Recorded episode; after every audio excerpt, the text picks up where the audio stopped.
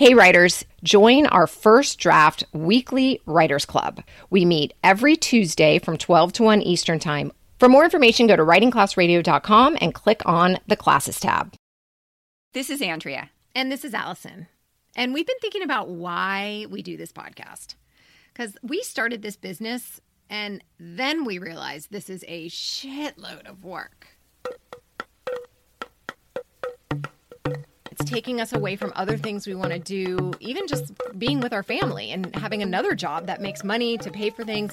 I started going through old emails just to sort of be inspired. Like, should we keep going and should we continue to do this? And I ran across this email from a listener.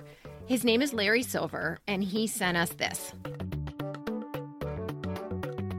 I listen to your podcast and am amazed at how you and the others are able to strip down to your bare emotional selves.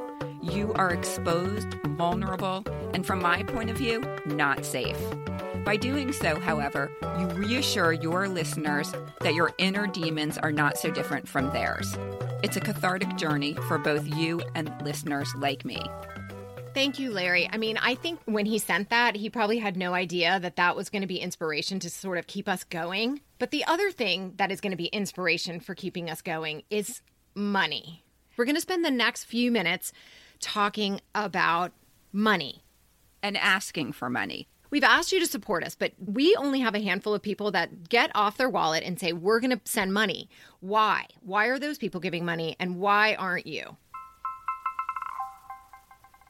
I heard this pitch by Sam Harris where he spent several minutes on the Waking Up podcast asking for money. The first thing he said, which I thought was really beautiful, and we're just going to steal those words if giving even a few dollars causes you any financial stress, then this appeal is not directed at you. But for everyone else, we are going to tell you why it's important for you to give, why we want you to give, why we want you to be a part of this movement. Let's see. We started Writing Class Radio because why? We wanted to open lines of communication and understanding, and we know that storytelling brings people together. Here's the thing what we're doing is we are now appealing to the people who are enjoying the stories that we put out and asking them to please value us and show us that they value us by donating. Being a donor makes you part of a bigger movement of storytellers and storytelling podcasts that use stories to help us understand each other. It's like a club. Be a part of that club. We have a mission here that we believe in. We're actually storytelling missionaries. We care so much about writing and sharing our stories because we know that writing and sharing our stories helps people come together. And it's a worthy mission, and we want you to be a part of it. We get between 5 and 15,000 listeners per episode. There's that many people out there who have been enjoying this podcast for three years. I didn't think anyone would pay for it from the beginning. But at this point, I'm thinking, all right, we want you to pay for what you value. If you like this podcast, you should pay for it. We think we're worth paying for. Here's your favorite expression get off your wallet yeah. and support this show that we know you love until now, we've just been raising money by teaching classes that normally we would just put in our pockets, but we've been, you right. know, funneling into this podcast. And we believe that the podcast should pay for itself. We also have big plans. We want to do a whole prison series. Yeah. And we want to take the show on the road. You know, we want to go to different cities and teach classes and, you know, have live shows and stuff. I mean, that's our goal, but so and far. it would be nice to pay our staff. Yeah, a fair wage. and ourselves. Our, I'm saying yeah, our yeah. staff, staff, me and you, including us. Yeah, and our audio producer. Talking about money is awkward, but we need it, and we want to keep this podcast going. And we really hope that you value us enough to go ahead and get on our website and click the donate button and make it happen for us. If you hear these stories and you feel less alone, that's what we're talking about. If that happens to you just the littlest bit, please support us. To the degree that you find us valuable, right? So if you go to the movies and, you know, you pay $14 to go see a movie, once a month, maybe send us 14 bucks, right? Yeah. If you go get a pizza every week for your whole family, it's 25 bucks. I mean, just you know, something like that. If you get massages, if you go to spin class, whatever you find, whatever's in your wallet that you feel that isn't going to make a huge dent, we would like to be considered. I hope you find us valuable. Um, and don't be like me, that person who thinks that everybody else is donating, so I don't have to, and that I click through it. Really, we need you to be the person who supports the things they love and value. So go to Writing Class Radio and hit the support us button.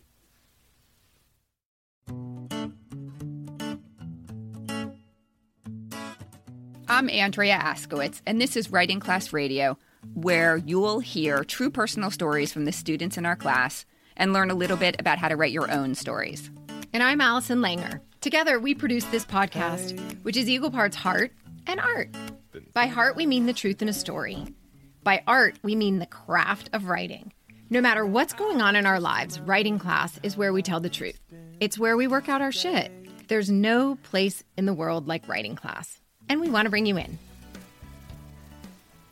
Let's talk about Aaron. I wanted to bring in Aaron Curtis because he Is amazing at using the prompts to work out his shit. here's a prompt response from Aaron Curtis, a student in the class. The prompt was justice.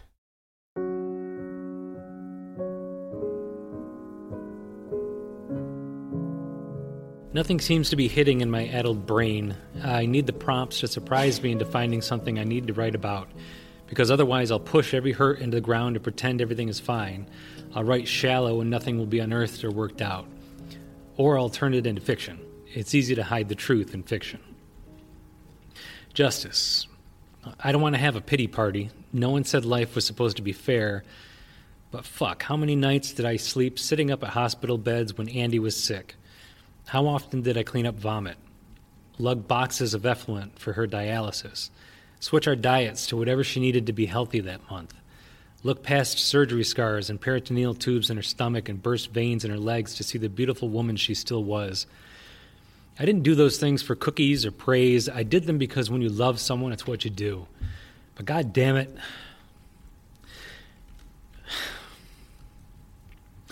Now I'm facing this autoimmune disorder solo, and fuck me if it's not lonely.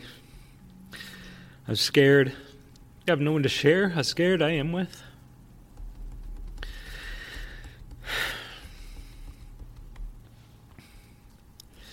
After taking in Andy's fear of end stage renal failure, transplant, rejection, and all the times she got sick with infection, the seizures when she had an allergic reaction to the meds, fuck.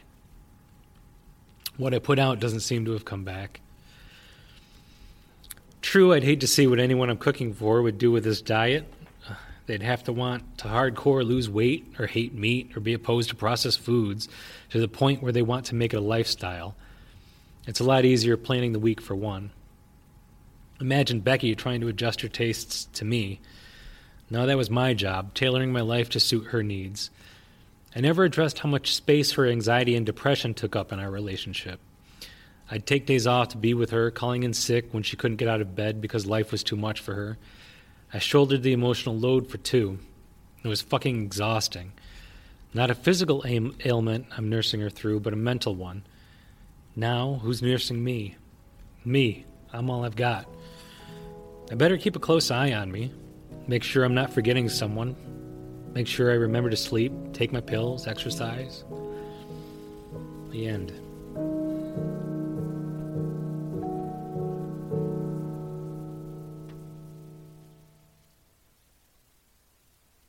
That was Aaron Curtis working out his shit through writing. Whew. Aaron's going through a second divorce. It doesn't really matter what the prompt is. If there's something on your mind, it's usually going to come out in writing class. This is our 50th episode and our last episode of season five. Today, we're talking about omitting needless words because who has time for people to go on and on and on and on? Well, it's funny that we would be talking about this because in class, we're always asking for more. What do we want to know more about? right? I know. Everyone in class is always like, oh, you asked for more. And then I'm like, and cut that. Yeah. So, but it's funny because as we're writing, we're trying to figure out why we're writing this, right? Mm-hmm. So we keep putting in information. And when we get to the very end, we're hopefully have figured out why. Now we've got to go back and get rid of all the excess that doesn't belong in this story. I feel like omitting needless words is like, I just love that concept because a story that is written and published is crafted. It's a piece of art. I always talk about it as art, and I know you're like, "Eh, you're so goofy about Art. the art. No. But it is. Well, I, I have a very simple brain. And if there's too much information, I'm like, wait, am I supposed to pay attention to that or this? So I think getting out all the unnecessary tangents helps me understand better and stay focused on the things that matter. Exactly. Less is more in a story. Who was that guy who said, um, I didn't have time to write you a short letter, so I wrote you a long letter? yeah. I And don't know. that's- Orson Welles. No, who was it? It wasn't. um, no, wait. It was, um, oh shit. Oh yeah, it was, I, I think it's, um, somebody sent us an email. It- It's this Pascal. Blaise Pascal. He's a French mathematician, and he said, I have made this letter longer than usual because I lack the time to make it shorter. I love that. Yeah.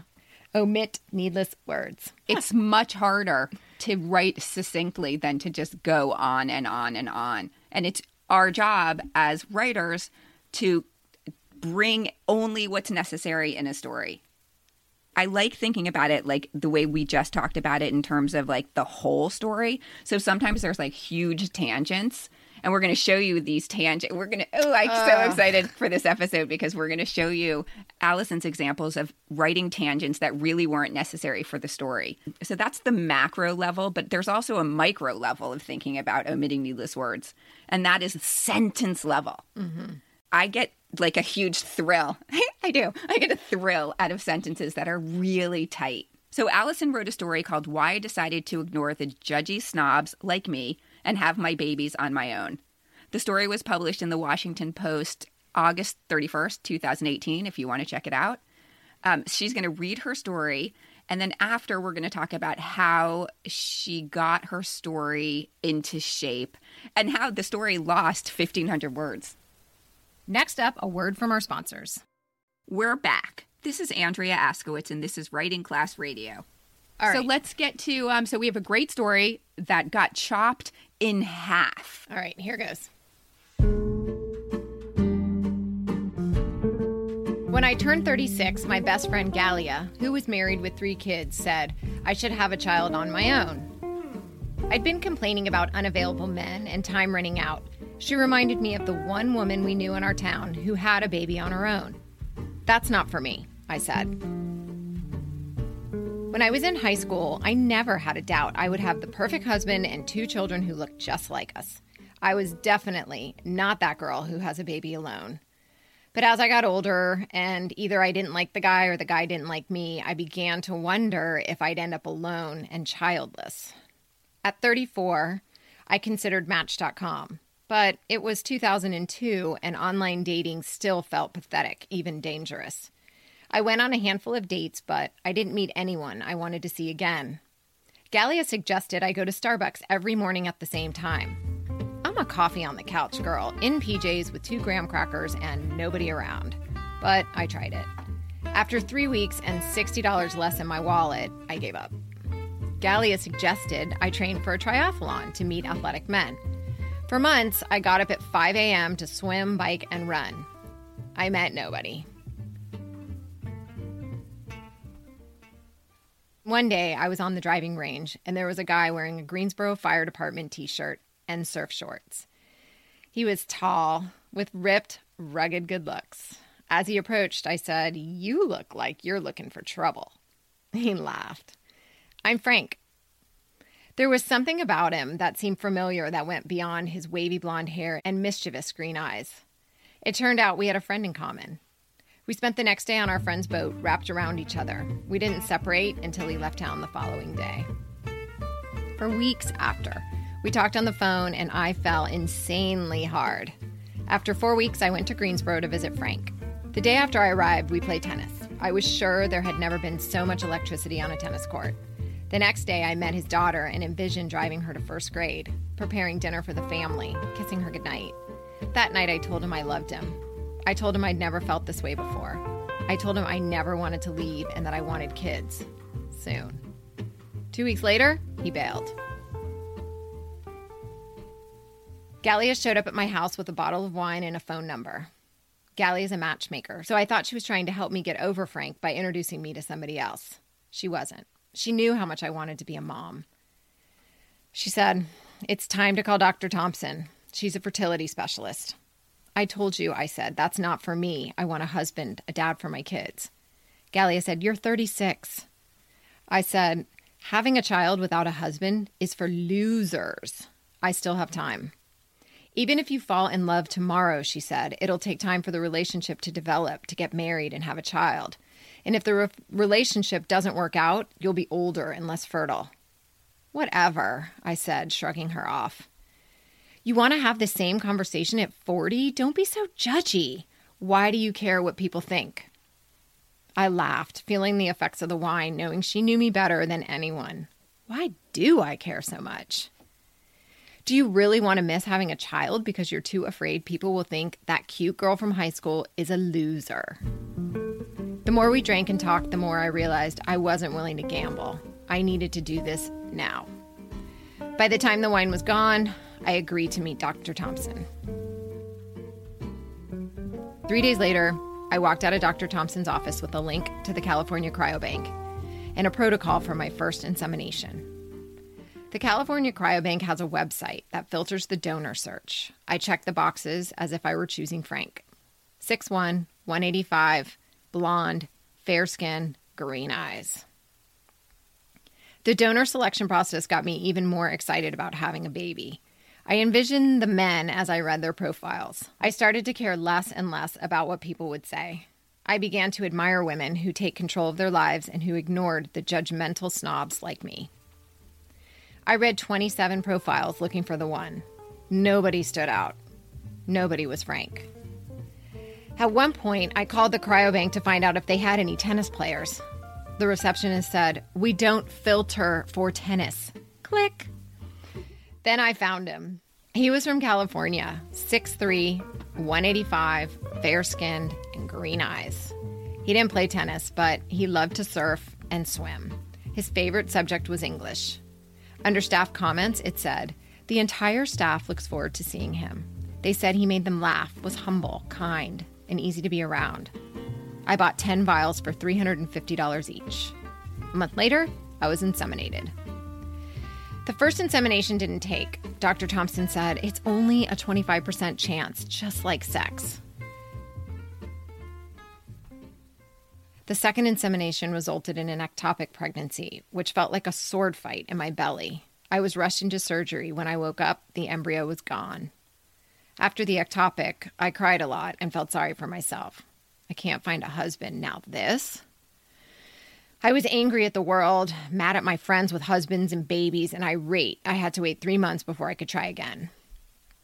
Dr. Thompson suggested in vitro fertilization. IVF bypasses the fallopian tubes, which in my case were clogged. IVF costs $12,000, 12 times more expensive than insemination. But I was determined to have a baby. Six weeks and many invasive procedures later, Gallia and I sat in the office waiting room, afraid to be too confident, but sure I'd been through enough. Today was my day. I tapped my foot on the floor, twirled my hair, and pretended to read a parenting magazine. As we walked to Dr. Thompson's office, I took deep breaths. I glanced at the walls. Pictures of babies. My baby will be up there soon. Dr. Thompson stood when I walked in, her face lit up. Congratulations, you're pregnant. Over the years, Dr. Thompson would say that two more times. Now, my kids are 8, 11, and 13. I used every last vial of sperm. They're playing in the backyard outside my office window. The slip and slides are out, two hoses going strong. They are loud, and I've heard them drop the F word about 30 times. I'm tempted to shut down their language, but they're laughing and sliding and getting along. Nobody has picked up a decaying mango and pegged a sibling yet. My daughter's wearing her new blue and pink bathing suit. She has blue eyes, blonde hair, is tall, lean, and athletic. Having two brothers has made her resilient. My oldest son looks just like her same body, same hair, same eyes. People say they look like me. He loves golf, neither loves tennis. My little guy has reddish blonde hair, green eyes, and is covered in freckles. The only sport he likes is walking with his mom, so he can be alone with me. He also likes art and gets in trouble for his bad temper, just like I did. He often asks my male friends to be his dad. I cringe, knowing I'm able to give him everything else but that. As the kids towel off, they argue about who has to clean up. They're hungry, want dinner, and are already fighting about who gets to sit next to me on the couch. It's only me. Still, only me. I'm 50. I imagine there would be a man in my life by now. There have been visitors, but nobody permanent to co parent with. When I reveal my situation to other moms, they say, Good for you, or I wish I'd done that. I smile, feeling admired, not condemned. Later, I get a call Hey, will you talk to my sister? She's 39 and single and wants a baby. I get this call all the time. Gallia is divorced now and dating online. We often wonder why we can't find love, if we're too difficult, too old, too picky, or if there are any available great men. I think about how different my life would be without my three kids, and I'm grateful I did more than wonder.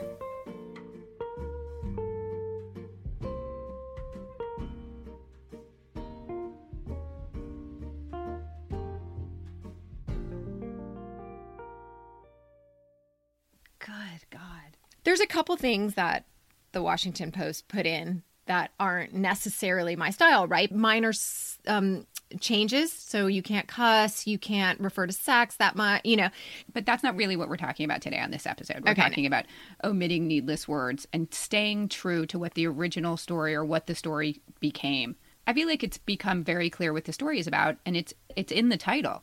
It's how this narrator, Allison Langer, got over being a judgy bitch and went for it alone. And she had all these notions about what it meant to be a single mom, which was loser. The moment that I thought was the pivotal moment in the story was um will you read this line again? It was um I started to admire women. I started to care less and less about what people would say. I began to admire women who take control of their lives and who ignored the judgmental snobs like me. There was a real moment of change. There was like a moment of empowerment. That's what this story is about. The very original story had a lot, lot, lot more about the process. And I thought that this was a great balance of process. Like, we did learn what IVF is, we learned a little bit about picking a donor, what that is like.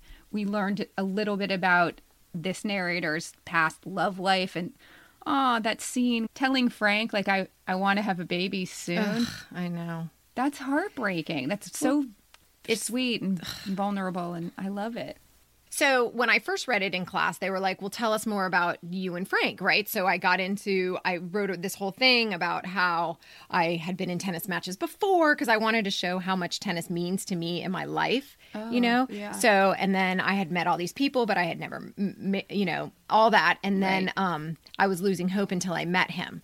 Um, right and what would i say who cares about tennis He probably, and then why do we um, care that you're a tennis player now we don't care And and I wanted to say that like the person we knew was this guy's Frank's brother, and so I wanted to bring in that relationship and how we knew each other. And No, the lady was like, Frank's "Cut, no, No, yeah. no, we, we don't need that." No. And then what happened when I was there in Greensboro about like you know what we traded Brussels sprout recipes and you know how our, a lot about our our relationship. Cut, cut, cut. Right, Yeah, okay. we took long walks in the Lo- woods. lovely. Cut. Yeah. Yeah. Yeah, goodbye. like, there goes my whole relationship. right you're exactly because your relationship needed to boil down to i want to have kids soon see ya Yeah. that's all you needed And then, of course, the donor process was just, I thought, like so interesting. and I sent the piece to you and I go, I can't cut another word. And you're like, cut, cut, cut. Okay, so Allison has this piece. It's 3,000 words. And the editor at the Washington Post was like, I love this piece. It has to be 1,500 words. And then what'd you do? You cut 300 words. You still have to lose, Yeah. you know, whatever, 1,300 words. So I was like, hand it over. And I do want to tell you this. When I first read this story, I was bored by it. It was not my favorite story of yours because I didn't care about, You know why you don't care? because I already know this story. You have done the same thing. But I would still care. I mean, lots of people love to be reflected back in other stories. It was bogged down with the other shit that I read. read what read what. Okay. So then wait, but I do want to say that I slashed and burned it to fifteen hundred words, and it got published the next day. Okay.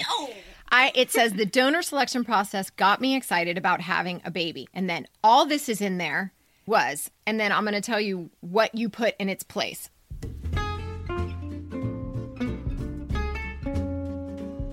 There are filters for hair, texture, blood type, education level, areas of study, and religion.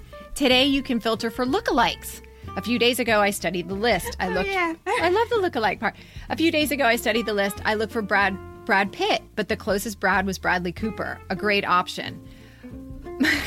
Better, actually. I saw and- Andre Agassi, Bill Gates, Benjamin Bratt, and their sperm cost $795. If you don't mind your baby looking like Chris Noth from Sex and the City, you can save a few hundred. Chris Noth lookalike received a degree in psychology, then went into teaching. Okay, He's a- so if this was a story about um, how funny it is to be picking a donor online and how you can choose what the donor looks like, and how if you are okay with a not so cute donor, it's cheaper, then okay. Yeah, That's- but okay, so I I hear what you're saying, but also it tells the the reader what an actual process like how because people are like, well, what did you find out about donors? What do you get to know? What do you not know? So I But you was putting told us. You gave us a really good, succinct list. There, you said you picked. Oh, and you did it really well in the ultimate version, which was you were looking for a donor that reminded you of Frank. Right. That's all we need to know. We don't care about All right. Sex in the City guy. Like, who Okay. cares? Okay. anyway. You cross it all out and you put I envisioned the men as I read their profiles. That's tell, not show. Okay. All right, enough. so Enough. that's what I'm saying. But but the point is, is that's that a pretty good line. yeah, Jesus. Okay, wait. So here's another thing I wanted to keep that you slashed. Oh yeah. So start here. I bought the book Single Mothers by Choice and skipped to the chapter called Daddy Issues that included a section on what to say to people who said, Aren't you even a little concerned about bringing a child into the world without a father? Of course I was. My dad's the most important in my life. Not being able to give my child a dad was heartbreaking, but I didn't think it was wrong.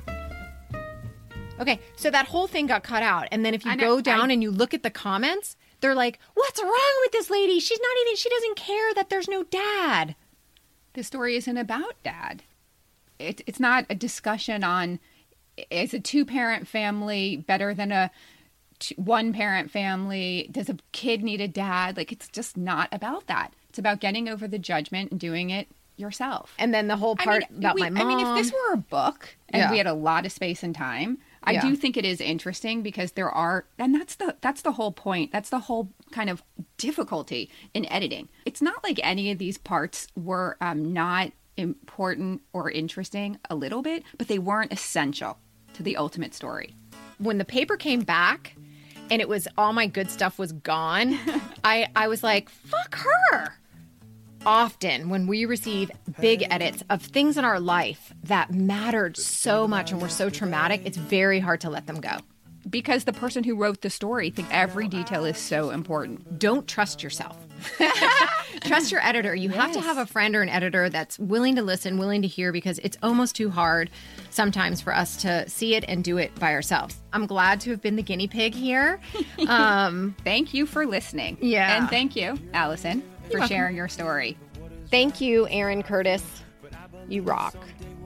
Writing Class Radio is produced by Virginia Lora, Andrea Askowitz, and me, Allison Langer. Theme music by Ari Herstand. Additional music by Blue Dot Sessions and Poddington Bear.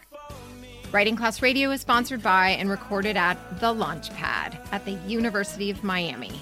This episode is sponsored by 88 Cups of Tea and by the Sanibel Island Writers Conference. There's more writing class on our website, writingclassradio.com, including video classes, stories to study, and editing resources. If you love this show and enjoy all the extras on our website, hit the support us button. We can't do it without you. We're serious about that, guys. Support Writing Class Radio. Please, if you go to appreciate a movie once a week, that's $10 times 12, $120. We'll take it. Yeah, treat us like your movie. A new episode will drop the first Wednesday of every month. So look for us. There's no better way to understand ourselves and each other than by writing and sharing our stories. Everyone has a story. What's yours?